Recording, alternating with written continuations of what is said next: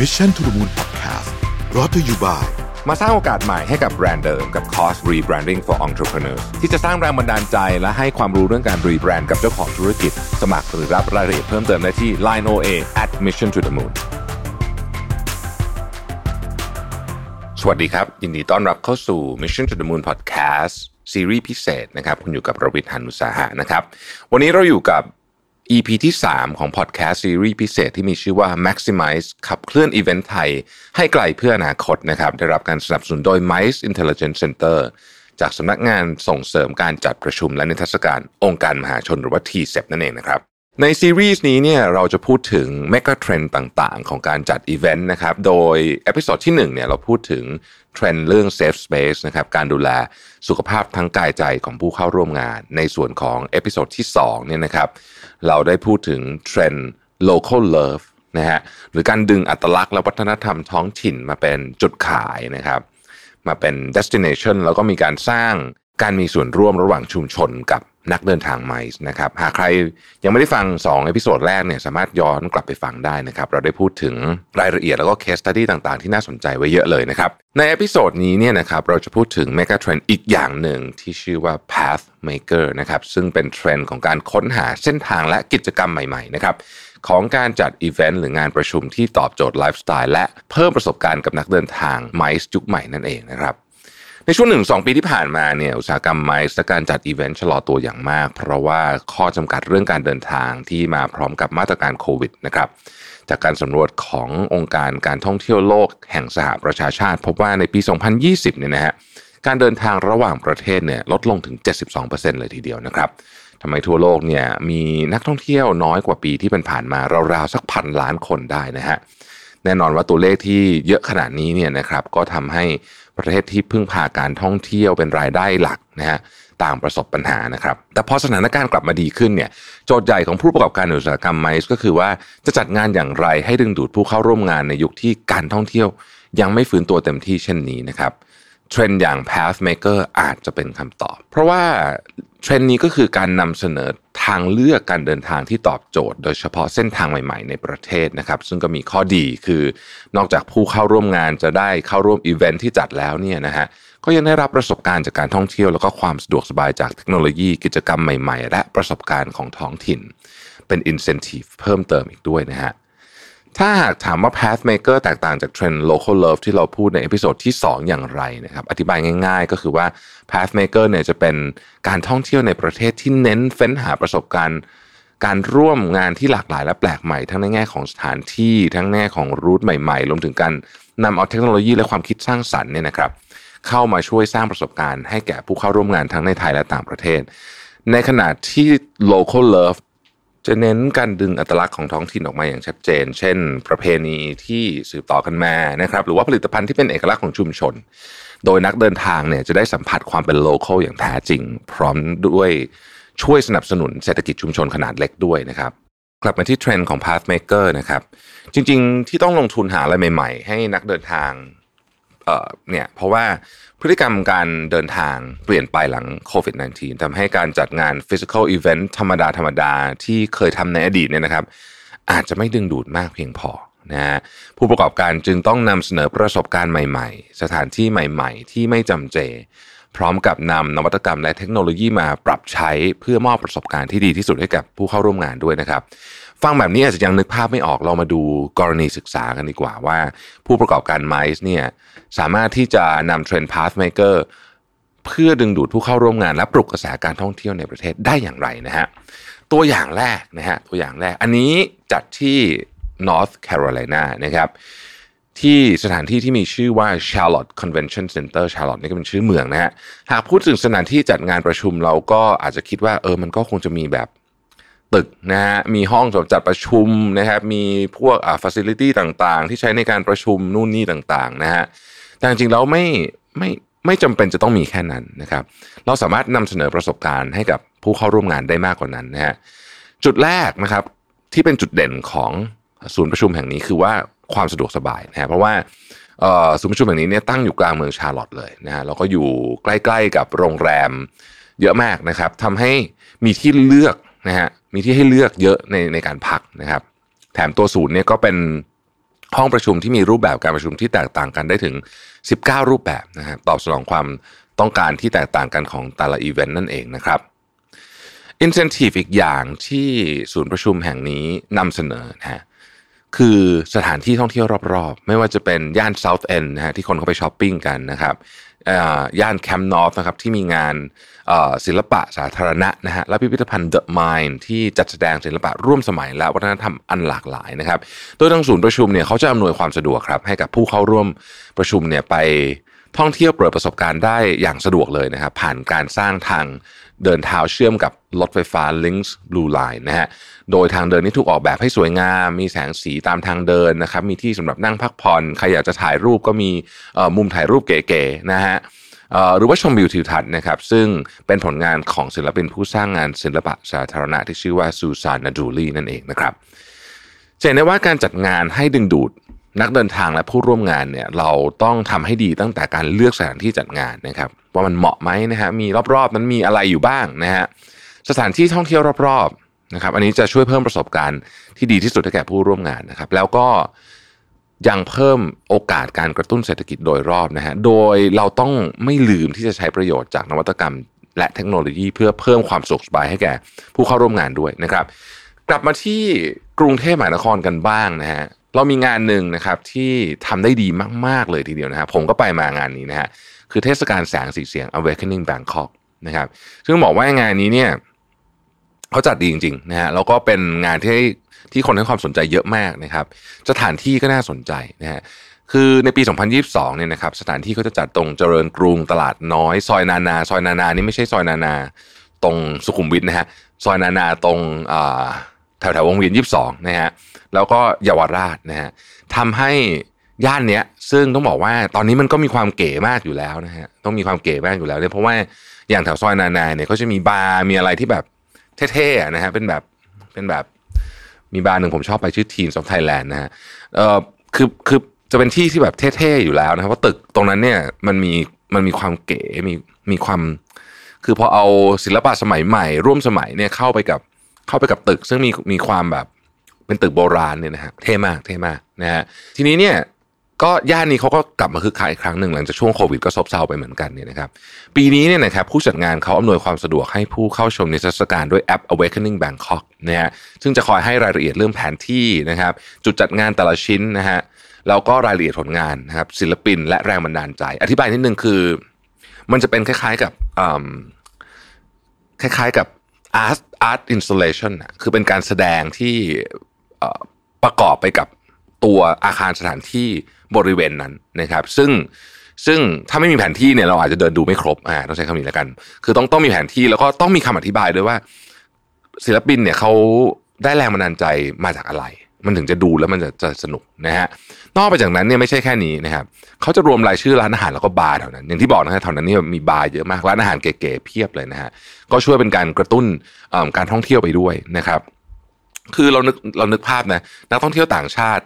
ไม่รู้แผนที่เมืองเก่า ไม่รู้ที่เที่ยวที่กินเนี่ยก็ไม่มีปัญหาเลยนะครับ สามารถเข้าชมงานนี้ได้สบายๆไม่ต้องนักท่องเที่ยวต่างชาติหรอกจริง ๆ แล้ว นักท่องเที่ยวไทยเองนะฮะก็ อาจจะยังไม่รู้เลยเพราะว่าตรงนั้นเนี่ยมันเป็นแบบเป็นซอยเล็ก ๆ เป็นอะไรอย่างเงี้ยนะฮะแล้วก็ร้านพวกนี้เนี่ยมันมีความแบบ คือเขาคือมันจะไม่ใช่แบบมีป้ายอะไรใหญ่ๆฮะมันจะเป็นร้านที่บางทีไม่มีป้ายชื่อด้วยซ้ำนะเขาต้องไปค้นหาเอาแบบนี้นะฮะเออเป็นมีร้านลับอะไรแบบนี้นะตามที่เขานิยมกันในยุคสมัยนี้นะครับ ก็นี่แหละฮะก็เป็นการสร้างประสบการณ์ในในอีเวนท์ที่เอ่อต้องบอกว่าตัวอีเวนต์ก็เก๋อยู่แล้วนะฮะทีนี้การเอาเทคโนโลยีเข้ามาใช้เนี่ยจะช่วยให้อีเวนต์เนี่ยสนุกขึ้นไปอีก นะครับแล้วก็จริงๆต้องบอกว่า มันทำให้เราสามารถที่จะคล้ายๆกับ เข้าใจถึงจุดประสงค์ของงานได้มากขึ้นด้วยนะครับ คืออย่างพวกงานที่เป็นงานงานพวกศิลปะต่างๆนานาเหล่านี้เนี่ย ถ้าเราไม่เข้าใจว่าทำไมศิลปินถึงสร้างสารรค์ผลงานนี้ออกมาเนี่ยบางทีบางทีเราก็อาจจะไม่ เราก็อาจจะไม่ได้ใช้คำว่าไม่ได้ appreciate งานนั้นมากแล้วกันไม่ได้แบบชื่นชมมาก แต่ว่าพอเราเข้าใจโอ้มันจะเป็นอีกเรื่องหนึ่งเลยนะฮะแล้วมันก็จะเป็นเรื่องราวที่เราแบบเก็บไปนานแล้วบางทีไปเล่าต่อได้ด้วยนะครับ ตัวอย่างถัดไปเราไปดูที่ต่างประเทศกันบ้างนนะครับ ที่ Atlantis Paradise Island นะฮะที่บาฮามาสนะฮะคือบาฮามาสเขาก็เป็นประเทศเอ่อประเทศที่ท่องเที่ยวอยู่แล้วนะครับเขาก็พยายามจะต้องทำให้มันดูเรียกว่ามีมี มีลูกเล่นมากขึ้นไปอีกนะฮะเขาก็ได้ดึงดูดและอำนวยความสะดวกให้นักเดินทางผ่านการสร้างแพลตฟอร์มที่ชื่อว่า Sapphire Service นะฮะที่จะมีทีมเจ้าหน้าที่ผู้เชี่ยวชาญคอยให้คำแนะนำนะครับ ช่วยให้เราออกแบบทัวร์ที่จะดำดิ่งไปกับธรรมชาติดำดิ่งกับประเพณี และการท่องเที่ยวบาฮามาสในแบบที่เราชอบนะฮะในนั้นเขาจะมีกิจกรรมมากมายเลยนะฮะให้เรามามาเลือกนะครับ เช่น การชมพาเหรดของชาวพื้นเมืองอ่านะถ้าใครชอบแนวนี้นะฮะชมศิลปะของบาฮามาสนะครับบางคนชอบดูวิวนะครับ ก็จะมีเครื่องบินเช่าส่วนตัวเลยนะฮะชมวิวทั่วเกาะนะครับ บางคนเนี่ยออยากจะไปดูปลาอยากไปดูปลาก็มีนะฮะ มีไปดูโลมาก็มีนะฮะไปโลมาที่สวนสัตว์ต่างๆนานาเหล่านี้รวมถึงทำกิจกรรมพวก CSR ต่างๆกิจกรรมที่เรียกว่าเป็นกิจกรรมท่องเที่ยวเชิงอีโคนะครับเช่น ปลูกปลาชายเลนนะฮะปลูกปะการังอะไรพวกนี้เป็นต้นนะครับรายได้ส่วนหนึ่งของรีสอร์ทยังถูกนำไปเป็นทุนสนับสนุน การวิจัยให้มูลนิธิที่ชื่อว่า Atlantis Blue นะฮะเพื่ออนุรักษ์พันธุ์สัตว์ป่าฟื้นฟูแนวปะการัง และช่วยเหลือสัตว์ทะเลที่ได้รับบาดเจ็บนะครับช่วยคงความงดงามและอุดมสมบูรณ์ไว้นะครับ นักท่องเที่ยวเนี่ยก็จะได้เดินทางแวะเวียนเข้ามาเอ่อแล้วก็สามารถสร้างรายได้ให้ชุมชนด้วยนะฮะนอกจากนี้เนี่ยจะได้ท่องเที่ยวแบบใหม่นะครับ ที่ต้องบอกว่าบางทีเนี่ยเราไปท่องเที่ยวแล้วเราอยากจะมีประสบการณ์ร่วมกับชุมชนเนี่ยมันมีมันมีกำแพงอยู่เหมือนกัน แต่ว่าเทคโนโลยีเนี่ยช่วยอำนวยความสะดวกให้ได้เยอะมากนะครับไม่ว่าจะเป็นเรื่องของภาษาเรื่องของความเข้าใจในวัฒนธรรมท้องถิ่นอะไรต่างๆนานาเหล่านี้ เทคโนโลยีช่วยได้จริงๆนะครับยิ่งเทคโนโลยีไปไกลเท่าไหร่เนี่ยยิ่งช่วยทำให้เราสามารถท่องเที่ยวสถานที่เหล่านั้นเนี่ยได้อย่างเข้าใจมากขึ้นนะครับ ดูจากตัวอย่างเหล่านี้เราจะเห็นว่าแต่ละสถานที่เนี่ยก็งัดไม้เด็ดนะฮะเพื่อดึงดูดนักเดินทางกันเต็มที่นะครับก็อย่างที่บอกกันนะฮะสองสปีที่ผ่านมาเนี่ยการท่องเที่ยวแหมชะลอตัวไปเยอะนะฮะจากโควิด -19 เพราะฉะนั้นเนี่ยตอนเนี้ยเป็นความท้าทายของผู้ประกอบการมาก ๆเลยนะครับ สุดท้ายเนี่ยผมจะพาไปดูฝั่งของเรือสำราญบ้างนะฮะเพราะว่าโอ้โหถ้าใครจำได้นะ เรือสำราญเนี่ยนะฮะพวกเรือครูซต่างๆเนี่ยนะครับเป็นหนึ่งในอุตสาหกรรมท่องเที่ยวที่เจอศึกหนักตั้งแต่เริ่มต้นโควิด -19 เลยนะฮะช่วงนั้นก็มีข่าวโอ้โหแบบว่าต้องไปเอาเรือไปเรียกว่าเข้าจังยาดไอที่เขาเก็บเรือแบบแยกถอดสินส่วนประกอบอะไรแบบนี้ถอดสินส่วนมันไปขายนะฮะเพราะว่า โดนหนักจริง ๆนะครับกว่าจะกลับมาเปิดแบบเต็มรูปแบบก็คงใช้เวลานะฮะเพราะว่ารูปแบบของการเดินทางเป็นหมู่คณะนะฮะอยู่ด้วยกันเป็นเวลานานๆ มี facility ใช้ facility ร่วมกันเยอะๆเนี่ยนะฮะก็ก็ทำให้บางคนยังกังวลอยู่นะฮะยังกังวลอยู่นะครับเรือสำราญบางเจ้าเนี่ยต้องกลับมาเพิ่งกลับมาขออภัยนะเพิ่งกลับมาให้บริการในปีนี้เองนะครับ เช่นที่ออสเตรเลียเนี่ยครูซชิพลำแรกออกเดินทางจากซิดนีย์เนี่ย หลังโควิด ก็เมื่อสักกลางปีนี้เองนะฮะเข้าเรื่องกันเลยดีกว่านะครับ ตัวอย่างสุดท้ายนี่เป็นตัวอย่างของ Region 7 Sea Cruise นะครับบริษัทเดินเรือสำราญในประเทศสหรัฐอเมริกานะครับเราอาจจะคุ้นชื่อกันดีอยู่แล้วนะฮะหลังจากหยุดเดินทางไป 2 ปีเต็มๆเนี่ยนะฮะคราวนี้ก็กลับมาแบบยิ่งใหญ่กว่าเดิม ด้วยการเปิดเส้นทางเดินเรือที่ชื่อว่า Seven Seas Mariner นะฮะพาเดินทางครอบคลุม 25 ประเทศใน5ทวีปทั่วโลก ระยะเวลานานกว่า 5 เดือนเลยทีเดียวนะครับ ซึ่งถือว่าเป็นทริปที่ นานที่สุดในโลกเลยนะฮะสำหรับการเดินเรือนะครับ ความพิเศษใน 5 เดือนหรือเรา150วันนี้เนี่ยคือนักท่องเที่ยวสามารถออกแบบรูปแบบการท่องเที่ยวได้อย่างอิสระนะครับ มีท่าเรือให้เลือกขึ้นฝั่งกว่า 97 ท่าขึ้นอยู่กับว่าเราอยากไปชมสถานที่ท่องเที่ยวหรือว่าแหล่งมรดกโลกของประเทศไหนนะฮะเช่นสมมุติว่าเราเราเลือกขึ้นฝั่งที่เวียดนามก็จะเที่ยวที่ฮาลองเบย์นะครับ เลือกขึ้นที่บราซิลนะฮะก็จะได้ชมแหล่งโบราณ ในคดีวาลองโกนะครับถ้าสมมุติว่าเลือกขึ้นที่ประเทศไทยก็จะได้ชมพระนครศรีอยุธยาอะไรแบบนี้เป็นต้นนะฮะในด้านการอำนวยความสะดวกก็ครบครันนะฮะมีทั้งแพ็กเกจวีซ่าที่ครอบคลุมนะครับบริการเครื่องดื่มสุดพรีเมียมบริการรับจอดรถไม่จำกัดจำนวนบริการซักรีดบริการทางการแพทย์สำคัญมากนะฮะไปนานขนาดนี้ แล้วก็ของที่ลึกอะไรอีกมากมายนะครับ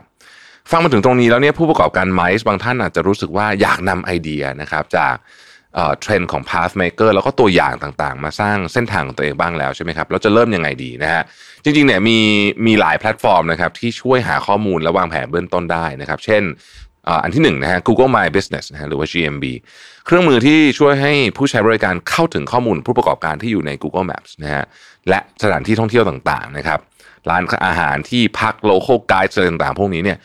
พร้อมแบ่งปันประสบการณ์แล้วก็แชร์รูปภาพได้ง่ายแถมยังมี Google Earth Custom Tour นะฮะ ให้ผู้ใช้งานสามารถวางแผนรูทของตัวเองได้นะฮะแล้วเพิ่มข้อความเพิ่มวิดีโอได้ตลอดเส้นทาง อันนี้ก็เรียกว่าเป็นเครื่องมือที่มีอยู่แล้วนะฮะใช้ได้เป็นอย่างดีแล้วก็พิสูจน์มาแล้วว่าเออ Google Google ไอพวกตระกูล Google Maps เนี่ยมันมันช่วยจริงๆนะฮะอันที่สองก็คือ Airbnb อันนี้ทุกคนรู้จัก Airbnb อยู่แล้วนะฮะ Airbnb เนี่ยสามารถออกแบบเส้นทางสำหรับนักเดินทางเพื่อธุรกิจได้แล้วนะฮะเราสามารถจองสถานที่ประชุมผ่าน Airbnb ได้นะฮะครบจบมากเลยมี ที่พักนะครับออกแบบทริปต่างๆนานาเหล่านี้เนี่ยแล้วก็ตอนนี้มีบริษัทมากกว่า 7 0 0 0 0แห่งนะครับที่มาใช้บริการของ Airbnb นะฮะอันที่ 3 คือแพลตฟอร์ม Thai Mice Connect นะครับเป็นออนไลน์แพลตฟอร์มที่มี database ทุกอย่างนะฮะเกี่ยวกับการจัดประชุมในอุตสาหกรรมไมซ์ตั้งแต่สถานที่จัดงาน Organizer นะครับสถานที่ท่องเที่ยวทัวร์ที่พักอาหารเครื่องดื่ม และอื่นอีกมากมายเรียกว่าเป็น one stop service สำหรับผู้ประกอบการที่อยากจัดงานในไทยเลยก็ว่าได้นะครับ นอกจากนี้เนี่ยนะครับ Thai Mice Connect ยังให้ความสำคัญกับเทรนด์การประชุมในพื้นที่ต่างๆ ในประเทศ เพื่อสร้างประสบการณ์ที่น่าตื่นตาตื่นใจ พร้อมๆกับเสริมสร้างเศรษฐกิจให้แข็งแรงกับชุมชนนะครับ จึงได้รวบรวม 10 เส้นทางไมซ์ไว้ให้เลือกสรรบนเว็บไซต์ เช่นเส้นทางเขาใหญ่นะครับ ประชุมกลางป่าสัมผัสโอโซนนะฮะที่นอกจากจะได้ประชุมได้สูดอากาศดีๆ ยังมีกิจกรรมมากมายที่น่าสนใจ เช่น การเรียนรู้ภูมิปัญญาชุมชนที่บ้านท่ามะปราง ทำกิจกรรม CSR นะครับเลือกได้ระหว่างทำก้อนเห็ดเพื่อมอบให้โรงเรียน หรือว่าเปลี่ยนถุงดำให้เป็นต้นกล้านะครับส่องสัตว์เขาใหญ่แบบ Night Safari นะครับหรือว่าจะเป็นการชมไร่องุ่น ชมโรงผลิตไวน์แล้วก็ชิมไวน์ต่างๆนะครับหรือเวิร์กช็อปทำไอศครีมณฟาร์มโชคชัยแบบนี้เป็นต้นนะฮะหรือว่าถ้าเกิดจะเป็นเส้นทางสงขลาปัตตานีนะครับอันนี้เป็นเสน่ห์สามวิถีสัมมนาหลากหลาย วัฒนธรรมที่เต็มไปด้วยกิจกรรมสถานที่ท่องเที่ยวแล้วก็อาหารมากมายนะครับ อย่างเช่น การเยี่ยมชมสถาบันทักษิณคดีศึกษานะครับเพื่อศึกษาเกี่ยวกับมรดกทางวัฒนธรรม ประวัติศาสตร์โบราณคดี แล้วก็ศิลปหัตถกรรมของทางใต้นะครับหรือว่าการชมพิพิธภัณฑ์สถานแห่งชาติสงขลานะครับ ซึ่งถือเป็นโบราณสถานของชาติที่มีสถาปัตยกรรม แบบจีนผสมตะวันตกอายุกว่า 100 ปีนะครับ หรือว่าจะไปเที่ยวย่านเมืองเก่าอันนี้ก็มีเสน่ห์มาก ๆ เลยนะฮะ หรือว่าเป็นการกิจกรรมไสกระดานไม้ปลูกป่าชายเลนนะครับหรือว่ามีกิจกรรมเวิร์กช็อปทดลองทอผ้าไทยเป็นต้นนะฮะเส้นทางนี้เนี่ยเป็นอีกอันหนึงนะครับที่มาพร้อมกับโอกาสที่ดีมาก เพราะว่านอกจากจะได้ทำกิจกรรมสนุกๆแล้วเนี่ยยังได้เรียนรู้วัฒนธรรมทั้งของไทยจีนแล้วก็มาลายูเลยนะฮะเพราะว่าพื้นที่แถบนั้นเนี่ยเป็นพื้นที่ที่เราเรียกว่าเป็นพหุวัฒนธรรมนะครับมีหลายชนชาติหลายวัฒนธรรมนะฮะ อีกตัวอย่างสุดท้ายนะครับเส้นทางนี้เหมาะกันเอาติ้งมากนั่นแต่เส้นทางพัทยานะครับเอาติ้งอนุรักษ์ทะเลส่งเสริมชุมชนนะฮะมีทั้งการปล่อยพันธุ์ปลานะครับ เพิ่มปริมาณสัตว์น้ำช่วยในช่วยระบบนิเวศนะครับ หรือล่องเรือดำน้ำชมปะการังนะครับ มีกิจกรรม team building ริมหาดนะฮะ ทางผู้จัดกิจกรรมเนี่ยก็มีกิจกรรมให้เรียบร้อยถึง 5 ฐานด้วยกัน Objective คือสร้างความสัมพันธ์ในองค์กรนะครับปลุกความเป็นผู้นำและความคิดสร้างสรรค์และความสามัคคีนั่นเองนะครับหรือว่าจะช่วยชุมชนในการทำเวิร์กช็อปนะฮะทำกระเป๋าผ้าอะไรพวกนี้เป็นต้นก็มีนะฮะก็มีให้เลือกมากมายเลยทีเดียว ใครที่สนใจจัดงานไมซ์แบบ Trend Pathmaker ก็ลองใช้แพลตฟอร์มที่กล่าวมาได้นะครับมีเส้นทางที่น่าสนใจมากมายนะฮะตอบโจทย์ งานทุกแบบไม่ว่าจะเป็นการจัดประชุม field trip outing สัมมนา team building ไปจนถึงกิจกรรม CSR นะครับโดยสรุปแล้วเนี่ย Pathmaker เป็นอีกเทรนด์หนึ่งที่สร้างผลประโยชน์ให้แก่ทุกฝ่ายมากๆ ตั้งแต่ผู้ประกอบการที่สามารถใช้สถานที่ท่องเที่ยวและกิจกรรมในการดึงดูดผู้ร่วมงาน ตัวนักท่องเที่ยวเองก็ได้เปิดประสบการณ์ใหม่ๆนะครับไปจนถึงชุมชนที่จะได้ประโยชน์จากการท่องเที่ยว ที่จะไปกระตุ้นเศรษฐกิจในพื้นที่นั้นๆ หากใครสนใจ จัดงานแสดงสินค้าหรือนิทรรศการในรูปแบบนี้เนี่ยก็ลองนำไอเดียจากงาน Pathmaker ไปปรับใช้ดูได้นะครับ หรือจะเข้าไปดู 10 เส้นทางบนเว็บไซต์ Thai Mice Connect ก็ได้นะครับ ก็จะประหยัดเวลาแล้วก็แรงไปอีกนะฮะเพราะว่าทางแพลตฟอร์ม Thai Mice Connect เนี่ยเขาออกแบบสถานที่และกิจกรรมมาให้เรียบร้อยแล้วนะฮะใครไปดูแล้วสนใจก็สามารถเลือกได้เลย แล้วก็แต่ละทริปนี่น่าสนใจมากๆนะครับผมแปะลิงก์ไว้ให้ใน description นี้เรียบร้อยแล้วนะครับ